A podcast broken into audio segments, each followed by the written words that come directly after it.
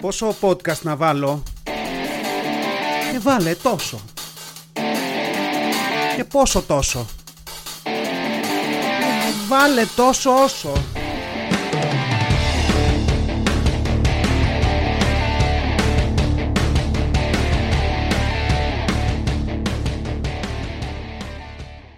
Γεια σας γίνει. Καλώς ήρθατε. Τόσο όσο podcast, επεισόδιο 30.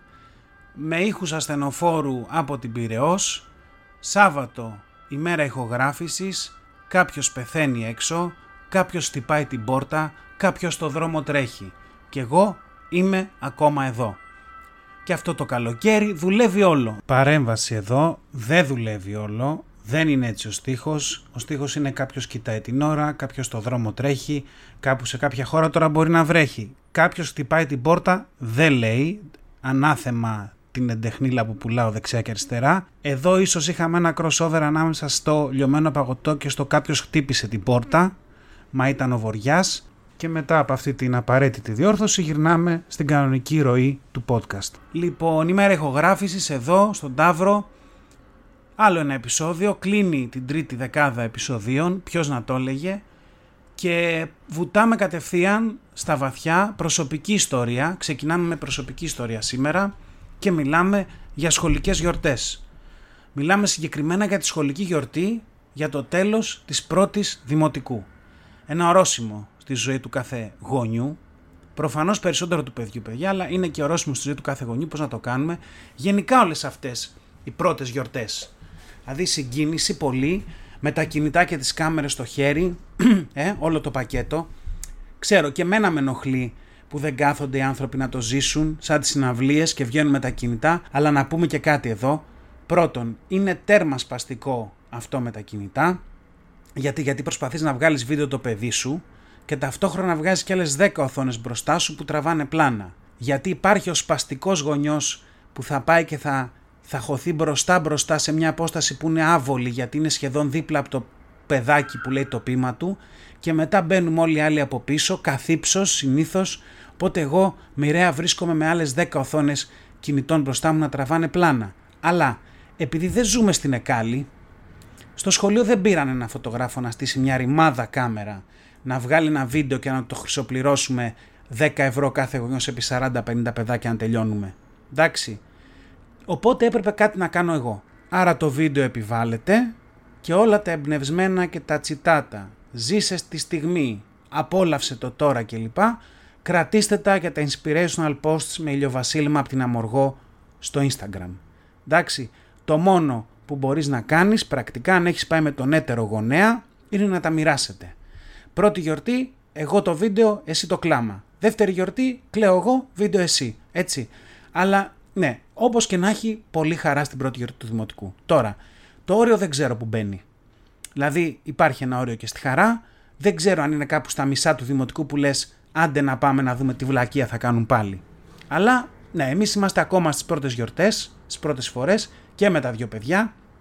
Και έχει πολύ πλάκα, έχει πολύ ενθουσιασμό, πολύ συγκίνηση, αλλά θέλει και μία προσοχή. Τι εννοώ, στις σχολικές γιορτές, όπως και στο σεξ, δεν θες να τελειώσεις πρόωρα. Ήου σκέφτεστε κάποιοι, αλλά ακούστε με. Το έχω πάθει, μιλάω εκ πείρας. Μου έχει τύχει να πάω σε σχολική γιορτή, γεμάτο συγκίνηση και πριν εμφανιστεί το δικό μου το παιδί, να αρχίσω να κλαίω με τα παιδιά των άλλων. Και είναι το χειρότερο, γιατί σε παρασέρνει στιγμή, δεν μπορείς να κάνεις κάτι. Δηλαδή, κρατάς το κλάμα μέσα σου από το σπίτι που ετοιμάζεστε, χωρίς να το καταλαβαίνεις απαραίτητα και το ξεσπάς στη χειρότερη φάση. Γιατί μετά που βγαίνει το δικό σου το παιδί, δεν έχεις άλλο. Βγαίνει το παιδί και έχεις μια έκφραση σαν αυτή που έλεγε τα νούμερα στο Τζόκερ. 5, 3, 19, 22 και τυχερός αριθμός Τζόκερ το 2. Κάπως έτσι. Και να πω εδώ ότι έδωσα 4 νούμερα και ένα Τζόκερ. Πρώτον, γιατί με τον ψυχαναγκασμό που έχω θα έπρεπε να πάω να τα παίξω τα νούμερα αν έδινα 5 και δεύτερον με την αναβλητικότητα που έχω δεν θα πάω να τα παίξω, θα τα παίξει κάποιος άλλος και θα πάρει τα λεφτά. Εντάξει, ξέφυγα λίγο, πάμε πάλι πίσω σε αυτό που έλεγα. Ναι, δεν θες να κλάψεις too soon, εντάξει, που είναι το ίδιο με το σεξ. Τώρα, Κάποιοι μπορεί να κλαίτε και στο σεξ, οπότε εκεί δεν δουλεύει παρομοίωση. Και απ' την άλλη, στο σεξ σκεφτόμουν, γιατί συνέχιζα την ηλίθια μεταφορά αυτή στο κεφάλι μου, για να καθυστερήσει κάποιος την κορύφωση μπορεί και να σκέφτεστε ας πούμε γιαγιάδες. Εντάξει, μπορεί να σκέφτεστε φορολογικές δηλώσεις ή γιαγιάδες που κάνουν φορολογικές δηλώσεις γυμνές. Τώρα κάποιος λογιστής που ακούει το podcast μπορεί να αναστατώθηκε. Η ανομαλία του καθενός δικαίωμα δεν κρίνω, παραδείγματα φέρνω. Τώρα στη σχολική γιορτή δεν ξέρω, δηλαδή δεν ξέρω αν μπορεί κανείς να σκέφτεται τσόντες για να μην κλάψει πολύ νωρίς. Δεν ξέρω. Ίσως έχω κάνει πολύ crossover ανάμεσα στις σχολικές γιορτές και ερωτική πράξη, οπότε θα σταματήσω εδώ. Αλλά γενικά ναι, αυτό το, το πρόγρο κλάμα το έχω πάθει και είναι μεγάλη παγίδα. Τώρα, στη φετινή γιορτή δεν έκλαψα. Θέλω δεν είναι ότι το είχα στόχο, θέλω να πω. Εντάξει, απλά δεν μου βγήκε. Τώρα, πότε έκλαψα, γιατί θα κλάψεις, δεν το γλιτώνεις. Έκλαψα ή μάλλον δάκρυσα εντόνως, που αυτό τώρα να κάνουμε ένα callback είναι η ίδια διαφορά ανάμεσα στο τρέξιμο και το δυναμικό βάδισμα που λέγαμε την άλλη φορά. Έτσι. Έκλαψα, την, μάλλον δάκρυσα εντόνως την επόμενη μέρα που πήγα να πάρω το προβιβαστικό στην επόμενη τάξη. Δηλαδή μου μίλησε η δασκάλα, μου δώσε το προβιβαστικό, συγχαρητήρια κλπ. Βγαίνω από το σχολείο, διάβασα το χαρτί που δεν έλεγε τίποτα, ούτε βαθμούς δεν είχε και δάκρυσα. Και είναι άβολο εκείνη τη στιγμή. Είναι άβολο γιατί μέσα σε μια σχολική γιορτή υπάρχει μια ασφάλεια. Εντάξει. Δηλαδή είσαι πρακτικά ανάμεσα σε άλλους γονείς. Λες εδώ όλο και κάποιος θα τα μπήξει. Σαν να είσαι σε όργιο, λες εδώ όλο και κάποιος θα τον μπήξει. Τελευταίο σταματάω εδώ. Αλλά ναι, να βλέπεις ένα μαντράχαλο στη μέση του δρόμου με μια διαφάνεια, με ένα χαρτί μέσα και καραμέλες και σοκολάτες, να το κοιτάει και να βάζει τα κλάματα δεν βγάζει κανένα νόημα. Δηλαδή σκέφτεσαι εκεί, έρχεται από την εφορία αυτός με κανένα ραβασάκι και αν έρχεται από την εφορία, από πότε δίνουν μαζί με το φόρο χάριμπο και σοκοφρέτες; Δηλαδή τρία χιλιάρικα πλήρωσα πέρσι, ούτε ένα μαντίλ να κλάψω δεν μου δώσανε. Α πούμε. Αλλά ναι, τώρα στο, για να πάμε και στο περιεχόμενο λίγο της σχολικής γιορτής, εδώ να πω ότι εμείς είχαμε δύο τμήματα στην Α τάξη. Είχαμε δύο δασκάλες και δύο διαφορετικές προσεγγίσεις στη γιορτή. Εντελώς. Όλα τα παιδιά έκαναν ό,τι καλύτερο μπορούσαν και το άλλο τμήμα νίκησε για να τα λέμε και όλα. Βασικά το άλλο τμήμα πήγε σε pop μονοπάτια και εντυπωσίασε. Και να εξηγήσω, το άλλο τμήμα κινήθηκε σε μια φάση παλιές ελληνικές ταινίες. Δηλαδή τα παιδάκια έπαιξαν σκηνές από ελληνικές ταινίες όπως ο Μπακαλόγατος ή το άλλο που του Ισούζη Τρός ή το Θα σε κάνω Βασίλισσα και από τη μία είχαν πολύ γέλιο και ήταν πολύ καλά. Αλλά εγώ έλεγα μες στο κεφάλι μου, τι φάση, μέχρι πότε θα μας κυνηγάνε οι ελληνικές ταινίες ρε φίλε; Θέλω να πω, εγώ πρόλαβα σχολικές εκδρομές νωρίς στο δημοτικό που είχαμε κασέτες με τραγούδια από ελληνικές ταινίες. Δηλαδή πηγαίναμε μικίνες 8-9 χρονών σκατά και ακούγαμε Απόψε ήρθα για να πιω λιγάκι παραπάνω και λοιπά και λοιπά και έχω στενάχωρη καρδιά, σεκλέτια δεν χωρούνε. Που εδώ να πω ότι για πολλά χρόνια, δεν θα πω πόσα, στο ίδιο κομμάτι έλεγα πάντα σε γλέντια δεν χωρούνε και ήμουν OK. Okay. Αλλά τέλος πάντων για πόσο ακόμα ρε παιδί μου ελληνικές ταινίες. Δηλαδή πότε θα πάω σε μια σχολική γιορτή και θα δω σκετσάκια ας πούμε από απαράδεκτους ή από Παρά Πέντε. Να νιώσω κι εγώ represented ρε παιδί μου, ακόμα ελληνικές ταινίες. Αλλά ναι, αυτά διάλεξε άλλη δασκάλα. Που βέβαια μετά πήγε το cringe σε άλλο επίπεδο ή για να είμαστε πιο ακριβείς το όρισε ξανά όταν έντυσε ένα παιδί κατσαρίδα και το έβαλε να παίξει το παλιό σποτάκι μια κατσαριδούλα η μικρή Τερέζα πάτησε το τέζα και τέζα και ξάπλωνε η μικρή κατσαρίδα κάτω στο τέζα και πάρε χειροκροτήματα και πάρε γέλια το κοινό από κάτω που είχε πέσει σε επίπεδα κομμωδία σε φερλί και κάτω και σε επίπεδα IQ θερμοκρασίας φλεβάρι στο διδημότυχο ξέρω εγώ. Αλλά εκεί που το τερμάτισε ήταν εκεί που το χάσε κιόλας. Έβαλε δυο παιδιά να παίξουν παλιά διαφήμιση Χένιγκερ. Ναι, την πήρα. Και έκαναν ότι έπιναν κιόλας. Και εγώ να είμαι σε φάση να πιάνω το κούτελό μου και να λέω γιατί δεν τα παράτησες όσο ήσουν μπροστά; Δηλαδή μέχρι τις ελληνικές ταινίες το πήγες περίφημα. Έπρεπε να κάνεις και διάλειμμα για διαφήμιση. Μ; Έτσι μας πήγε μια δασκάλα. Το δικό μας το τμήμα πήγε σε σκετσάκια από πιο καινούργια παραμύθια ε, και λοιπά, σε μια δραματοποίηση, σε κάτι τέτοια ωραία που όταν έχεις μια φασαρία στην αίθουσα και τα άθλια μικρόφωνα και την ηχητική εγκατάσταση ενός δημοτικού σχολείου, ε, να το πούμε απλά, δεν περνάνε στο κοινό. Δηλαδή για εμάς ήταν λες και είχαν κλείσει τα παιδιά μας σε μία γυάλα και εμείς τα βλέπαμε απ' έξω χωρίς να ακούμε τίποτα πρακτικά, κοιτώντας τα να περιφέρονται πάνω στη σκηνή. Αυτό ήταν. Τώρα, η, η δικαίωση δικιά μας ήταν ότι τα δικά μας τα παιδιά έκαναν κάτι πιο ποιοτικό, ας πούμε. Και ήταν αυτή η διαφορά στα δύο πράγματα που παρουσιάσανε, τα δύο τμήματα, που με έκανε να σκέφτομαι τέλεια. Το Α1 θα είναι σε αυτή τη ζωή η Βανδί και η Βύση, που έκαναν το pop και έβγαλαν ένα κάρο λεφτά. Και εμείς θα είμαστε αυτοί που παίζουν έντεχνα στις πλατείες με μια κιθάρα και τη θήκη ανοιχτή για να μαζεύουμε καν ψηλό. Αυτή ήταν η αναλογία. Α, τέλος πάντων, κράτησα το ηθικό πλεονέκτημα που μας έδωσε η θεματολογία που διάλεξε τα σκάλα μας και αποχώρησα με το κεφάλι ψηλά και άκλαυτος από τη γιορτή.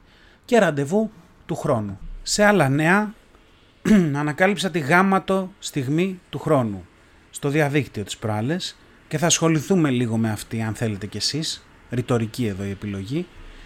Λοιπόν, πήγε λέει ένας τύπος στα επίγοντα στο ΚΑΤ και δεν έβρισκε τραυματίο φορέα να τον βοηθήσει, τι έκπληξη, και τι έκανε, περίμενε, όχι. Ζήτησε βοήθεια από κάποιον άνθρωπο εκεί, όχι. Έβαλε πρώτη στο κυβότιο και μπήκε στα επίγοντα με το αμάξι, Τιν, τιν, τιν, we have a winner. Ναι, ναι, ναι. Πήρε το σμαρτάκι και μπούκαρε στα επίγοντα.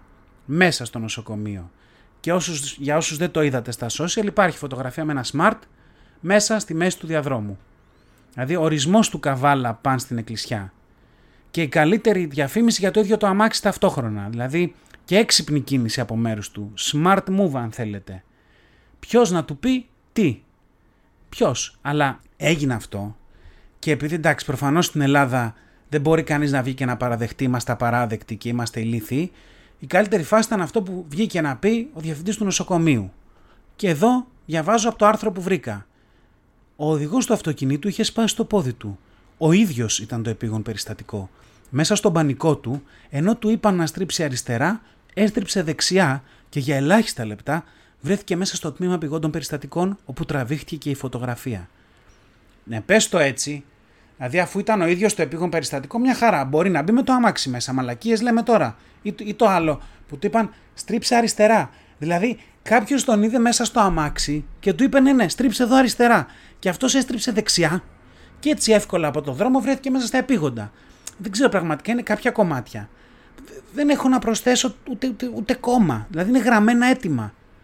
Εντάξει.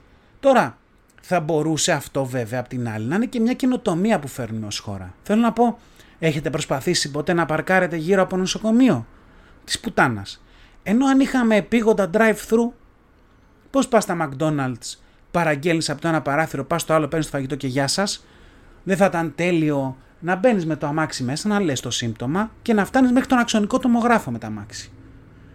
Και με τόση εξέλιξη που έρχεται τεχνολογικά, μπορείς απλά να κάθεσαι μέσα στο αμάξι, να μπαίνεις μέσα σε ένα τεράστιο τομογράφο, ας πούμε, να σε σκανάρει ω στη θέση του οδηγού και να μην κουνιέσαι καν. Ούτε να ψάξεις για παρκάρισμα, ούτε να κατέβεις, να μπεις στα επίγοντα κλπ. Ταλαιπωρία. Ένα τεράστιο drive-thru όλο το νοσοκομείο. Και τελείωσε. Δηλαδή, παιδιά, μόνο λύσεις εδώ. Λύσεις έχουμε, προβλήματα ψάχνουμε. Αλλά ναι, αυτά και για την πιο γάματο στιγμή του, στιγμή του χρόνου. Για το επόμενο κομμάτι, ξέρετε, μιλάω πολύ συχνά για real estate και θα το ξανακάνω. Παρότι συνειδητοποιώ ότι τελικά μια από τις βασικές δουλειές αυτού του podcast, αν και δεν ξεκίνησε έτσι, είναι να σας κρατάς συνδεδεμένους με την αγορά του real estate, μπορεί και αυτό να σας βγει σε καλό, δεν ξέρω. Και καμιά προμηθειούλα, άμα βρείτε καμιά ευκαιρία και βγάλετε, πάρετε κανένα σπιτάκι εξαιτίας όλων αυτών που ακούτε εδώ, καλοδεχούμενοι. Αλλά να έχω μπει λοιπόν πάλι, είμαι στο γκρουπάκι για τα δυτικά προάστια και διαβάζω περιστέρι 120 τετραγωνικά μέτρα με ζωνέτα, κάπου του 1990, πετρελαιάκι κοινόχρηστο εκπληκτικό, με αποθήκη και πάρκινγκ. Θέλει κανείς να μαντέψει ενίκιο; Να μην σας κουράσω, έδωσα 2-3 δευτερόλεπτα να μαντέψετε, το δίνω 1100 ευρώ. Και βέβαια έπεσε κράξιμο. Και βέβαια έσβησε την τιμή από την αγγελία ότι πάρας που την είχε βάλει. Ή μάλλον, να το πούμε εδώ σωστά, επειδή έπρεπε να έχει κάτι, δεν μπορούσε να χωρίσει τιμή, το άλλαξε σε ένα ευρώ. Και όποιος έκανε το λάθος να πει ρε εσύ ένα ευρώ, όχι, είναι τόσο, του πήγαινε το εγκεφαλικό με, με DM δηλαδή κατευθείαν. Αλλά να σου πω εδώ τι πρέπει να κάνει το Facebook. Όπως είπαμε μόνο λύσεις εδώ. Θα πρέπει να σε βάλει, να, να, να βάζει την αγγελία, αλλά ό,τι τιμή μπει, αν κάποιος πληρώσει τρία νίκια μπροστά, το έκλεισε. Να δεις τότε, θα την κάνουν τη μαλακία με το ένα ευρώ. Όχι, θα το αφήνουν εκεί. Εν τω μεταξύ, χωρίς καμιά διάθεση προσβολής στο περιστέρι, Εντάξει, ήμουν και γραμμένος στο Μητρό Αρένων Περιστερίου, το οποίο αν βάλεις και την Αττική στο τέλος, Μητρό Αρένων Περιστερίου Αττικής, τα αρχικά γίνονται μάπα. Αλλά ναι, δηλαδή χωρίς καμία αυτή προσβολή, ποιος θα δώσει 1100 ευρώ για να μείνει περιστέρι. Δηλαδή, ακόμα και οι περιστεριώτες που φτάνουν να έχουν αυτό το ποσό να διαθέσουν για ενίκιο, με το που το έχουν, το πρώτο πράγμα που κάνουν είναι να ψάξουν να φύγουν από το περιστέρι. Δηλαδή, οποιοδήποτε, οπουδήποτε στην Αθήνα θα κατάφερε στη ζωή του να μπορεί να δώσει αυτό το ενίκιο, θα πήγαινε κάπου αλλού από εκεί που είναι. Και για, για να μην στοχοποιώ το περιστέρι, γιατί έχω και δεύτερη αγγελιάρα να φέρω, το δεύτερο έπος έρχεται από καλυθέα μεριά. Διαμέρισμα προς πώληση εδώ. 78.000 ευρώ. Τέταρτος όροφος, ένα επίπεδο, ένα μπάνιο, μια κουζίνα. Μια ομάδα ξέρω εγώ. Θέα μπροστά σε πάρκο. Και κάπου εδώ αρχίζει ο κατήφορος. Το σπίτι είναι το 72.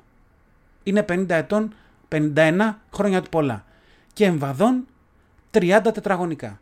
Και εδώ τερματίζει. Δηλαδή 30 τετραγωνικά στην Καλυθέα ένα σπίτι 50 ετών κοστίζει 2.600 ευρώ το τετραγωνικό.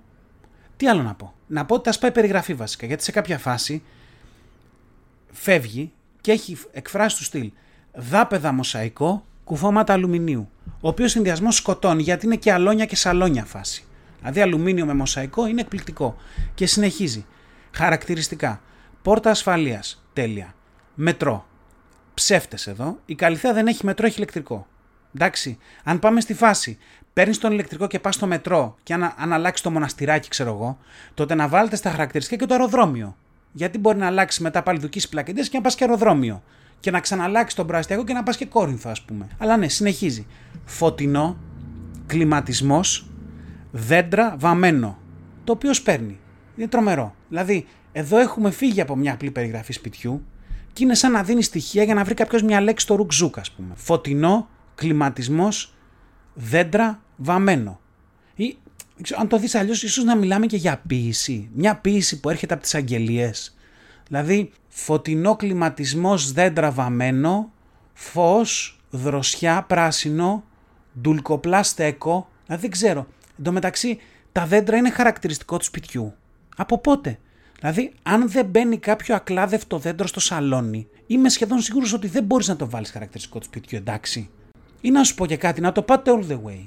Να βάλετε μια περιγραφή, φωτεινό, θύμησες τις Κυριακές που αλυτεύαμε, πρώτο ψάλτη, χωριάτικη με φέτα, Πάσχα στο χωριό, αεράκι με κυρά μου, κάθε μπαλκόνι έχει αληθέα.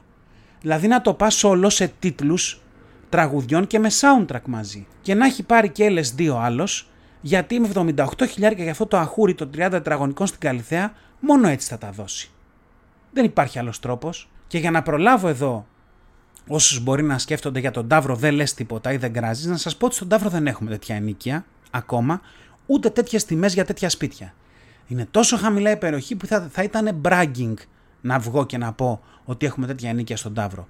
Μακάρι να φτάσουμε τέτοια ενίκεια και τιμέ πόλης στον Ταύρο κάποια στιγμή, μακάρι, αλλά δεν νομίζω. Στην άλλη τη φασάρα που ήθελα να συζητήσω, έχουμε αναφερθεί στο παρελθόν έχω πει ότι παραγγέλνω online σαν να μην υπάρχει αύριο. Εντάξει, ειδικά από τη στιγμή που έχω το ένα ντουλάπι της μίας εταιρείας στα 250 μέτρα πριν στο του σπιτιού και έχω άλλο ένα ντουλάπι της άλλης εταιρείας στα 200 μέτρα, θα σας πω μόνο ότι πλέον δεν κοιτάω καν το πληκτρολόγιο φτάνοντας στο ντουλάπι. Δηλαδή παίζω τυφλό σύστημα στο keypad που έχει το ντουλάπι, έτσι παίζω μπάλα. Δηλαδή ειλικρινά έχω φτάσει σε ένα σημείο που πιστεύω ακράδαντα ότι μπορώ να φύγω από το σπίτι με δεμένα μάτια, να παραλάβω δέμα και να γυρίσω. Έχοντας πει αυτό, να πω τις προάλλες έβαλα μια παραγγελία. Δεν ήταν μικρή, ήταν 30 ευρώ. Να πω δεν ήταν 5 ευρώ τύπου. Έτσι. Και γνωστό κατάστημα που συνεργάζεται με ένα από τα δύο κουτιά, μου χρέωσε ένα ευρώ για μεταφορικά για να το πάνε στο κουτί. Και είμαι σε φάση ρε κλέφτε. Φυσικά τα πλήρωσα, αλλά και πάλι ρε κλέφτε. Δηλαδή παίρνω όρκο ότι στην αρχή που, που έκανα παραγγελίες από εκεί δεν το είχαν. Τώρα, μπορεί να κάνω και λάθος και να το είχαν. Αλλά με βοηθάει μια ψύχρεμη προσέγγιση; Όχι. Τι με βοηθάει; Να πω ότι δεν το είχαν στην αρχή, αλλά όταν μας έγινε ανάγκη και βολευτήκαμε και όταν έπιασαν τη φάση τους, είπανε μπουμ, πάρε ένα ευρώ στο κεφάλι. Ρε, το έχασα, τρελάθηκα. Και σκεφτόμουν μετά, άρχισα και σκεφτόμουν πόσο εύκολα λεφτά είναι αυτό το ντουλάπι. Τώρα θα μπω σε mode, θα σε κάνω βασίλισσα. Βέγκος, κρατηθείτε. Δηλαδή, Πόσες στηρίδες έχει αυτό, 20. Πόσο χρεώνουν κάθε μεταφορά; Πολύ σωστά, ένα ευρώ. Πόσο κρατάνε τα προϊόντα εκεί, δύο μέρες; Άρα σε ένα μήνα διακινούν 20 προϊόντα το διήμερο. 20 επί 15, 300 δέματα το μήνα. 300 ευρώ. Και αυτό αν όλοι παραλαμβάνουν τελευταία στιγμή. Αν εγώ το πάρω στις 2 ώρες και αδειάσω τον ντουλάπι, αυτοί φέρουν άλλο δέμα. Άρα μπορούν να πάνε και στα διπλά και παραπάνω. 600 ευρώ το μήνα ρε φίλε από ένα ντουλάπι που έχει μηδαμινή συντήρηση. Δηλαδή ποιος βγάζει 600 ευρώ από ένα ντουλάπι; Μόνο τα IKEA. Εντάξει. Και απ' την άλλη σκεφτόμουν. Μου γυρίζει εμένα κανένας μισό ευρώ πίσω γιατί χρησιμοποίησα τη θηρίδα λιγότερο; Όχι. Θα μπορούσα να βάλω κάτι άλλο εκεί μέσα, ρε παιδί μου, μέχρι το όριο των 48 ώρων που έχω μέχρι να παραλάβω. Θα μπορούσα. Δηλαδή θα έπρεπε, αν με ρωτάς. Δεν το πλήρωσα. Εν τω μεταξύ, κάνουμε και τη δουλειά τους. Τόση τεχνολογία και δεν έχουν πορτάκι που να κλείνει μόνο του. Κάνει ένα τσακ και απασφαλίζει, ας πούμε, ανοίγει και πετάγεται και μετά σου λέει θυμηθείτε να κλείσετε το πορτάκι. Όχι, ρε Μαλάκα, δεν το κλείνω. Θα το αφήσω ανοιχτό να στείλεις κάποιον να έρθει να το κλείσει να κάψει 5 ευρώ βενζίνη. Ή θα μου φέρεις το πράγμα που παραγγέλνω δωρεάν, όχι με ένα ευρώ. Εν τω μεταξύ της προλέ είχα πάει να παραλάβω, για να δείτε γιατί αρρώστια μιλάμε για τις παραγγελίες και πρέπει να είχα 4 δέματα. Σε ένα ντουλάπι που έχει 20 πορτάκια. Και αρχίζω να ανοίγω πορτάκια και να βγάζω δέματα και με βλέπει ένας εκεί από ένα διπλανό καφέ και έρχεται να με ρωτήσει κάτι για ένα δέμα που έχει να παραλάβει. Νομίζανε ότι είμαι από την εταιρεία και ότι πήγα να κάνω συντήρηση, ξέρω εγώ. Και καθόμουν και το Έλληνα απορίες εγώ πώς δουλεύει το ντουλάπι και τους έκανα και support, χωρίς να πληρώσεις κανείς. Εκεί έχω φτάσει. Τέλος πάντων, θα γυρίσω σε πανελίνε. Τα είπαμε και τις προάλλες, αλλά θα γυρίσω σε πανελίνε γιατί, γιατί βρήκα ειδισάρα στον παγκόσμιο ιστό και πάλι είχα τις απορίες μου. Δεν ξέρω αν θυμάστε αυτή τη Χάιντι που ζήτησε από τους γείτονες να μην κάνουν πάρτι, που είχε βάλει ένα ε, σημείωμα στο ασανσέρ το οποίο έγινε viral και η Χάιντι που εγώ δηλαδή το άκουσα αυτό και λέω τι Χάιντι ρε φίλε. Να είναι καλά η κοπέλα και μπράβο της γιατί συγχαρητήρια πέρασε στην νομική. Αλλά είχα, νόμιζα ήταν fake news. Λέω πού το βρήκανε αυτό ας πούμε. Αλλά υπάρχει και είναι σε μια πολυκατοικία και πέρασε στην νομική κοπέλα και άφησε ένα δεύτερο σημείωμα το οποίο έλεγε τώρα πια παρτάρετε ελεύθερα. Δηλαδή ευχαριστώ πάρα πολύ που με σεβαστήκατε, τώρα παρτάρετε ελεύθερα. Και εγώ ταυτίζομαι με τη Χάιντι από τη μία μεριά γιατί η Χάιντι είναι αυτό που είμαι εγώ, είναι ο παράξενος της πολυκατοικίας που αφήνει σημειώματα. Εντάξει, και δεν μπορώ να μην ταυτιστώ και μπράβο της. Τώρα, από την άλλη μεριά, διαβάζω το άρθρο, ε, το έβαλε το σημείωμα το καινούργιο μητέρα της Χάιντι, οπότε είναι οικογενειακό το θέμα, έτσι και εγώ πιστεύω σε λίγα χρόνια θα αρχίσει και εμένα ο γιος μου να βάζει σημειώματα. Το κορίτσι λέει έσκησες στις Πανελλήνιες, ξανά πολλά συγχαρητήρια, η μαμά έβαλε χαρτί στην πολυκατοικία και αφού το χαρτί έχει δημοσιευθεί θα το διαβάσω και εγώ εδώ. Γεια σας, είμαι η Μαριλένα, η μαμά της Χάιντι από τον Έκτο. Θα ήθελα να σε ευχαριστήσω και να σας πω ότι οι φοβερέ σας ευχέ έπιασαν τόπο. Η Χάιντι όντως έσκησε και με 19.250 μόρια περνά στην νομική Αθήνας. Παρτάρετε ελεύθερα. Και θα βρείτε και ένα μικρό κέρασμα κλπ. Εδώ έχω κάποιες σκέψεις. Πρώτον, άμα είσαι στον Έκτο, ό,τι και να κάνουν όλοι από κάτω στα παπάρια σου. Θέλω να πω και ένα παρτάκι να κάνουν στο δεύτερο, μάλλον δεν τους ακούς καν. Αλλά οκ. Το άλλο που με πείραξε λίγο περισσότερο ήταν ότι ρε εσείς, εμείς εδώ νομίζαμε ότι είναι ένα παιδί το οποίο παλεύει να μαζέψει μισό μόριο για να μπει κάπου στην Αλεξανδρούπολη. Όταν μιλάμε για ένα παιδί που πολλά συγχαρητήρια έβγαλε 19.250 μόρια και πέρασε νομική Αθήνας, μάλλον δεν θα πείραζε και να γινόταν και κάνα παρτάκι στην πολυκατοικία όσο εκείνο το παιδί διάβαζε και μάλλον δεν θα του έκοβε και κανένα μόριο στην πράξη. Αυτό έχω να πω εγώ για την ιστορία της Χάιντι που πολύ γλυκιά και μπράβο και τι ωραία αλλά είναι η παράξενη της πολυκατοικίας και ταυτίζομαι και όλη αυτή η φασαρία και το virality και όλο αυτό που έγινε στα social media ήταν για το τίποτα διότι η Χάιντι ξεσκίστηκε, έβγαλε τόσα μόρια που ακόμα και αν πήγαινε στις εξετάσεις με τα μάτια δεμένα ή με το χέρι της το καλό δεμένο πίσω από την πλάτη να γράφει με το άλλο ή αν πήγαινε στις εξετάσεις ξενυχτισμένη με hangover τα μόρια για να μπει στη ρημάδα τη νομική της Αθήνας θα τα έπιανε για πλάκα. Αλλά ναι, ήτανε μαγικό. Ήτανε μαγικό κι αυτό. Αυτά για σήμερα. Ένα επεισόδιο, το επεισόδιο 30, αρκετά θέματα. Ξεκινήσαμε με σχολικές γιορτές, τα είπαμε έτσι ε, για το πώς περάσαμε, τη γάμα το στιγμή του χρόνου, εκπληκτικό.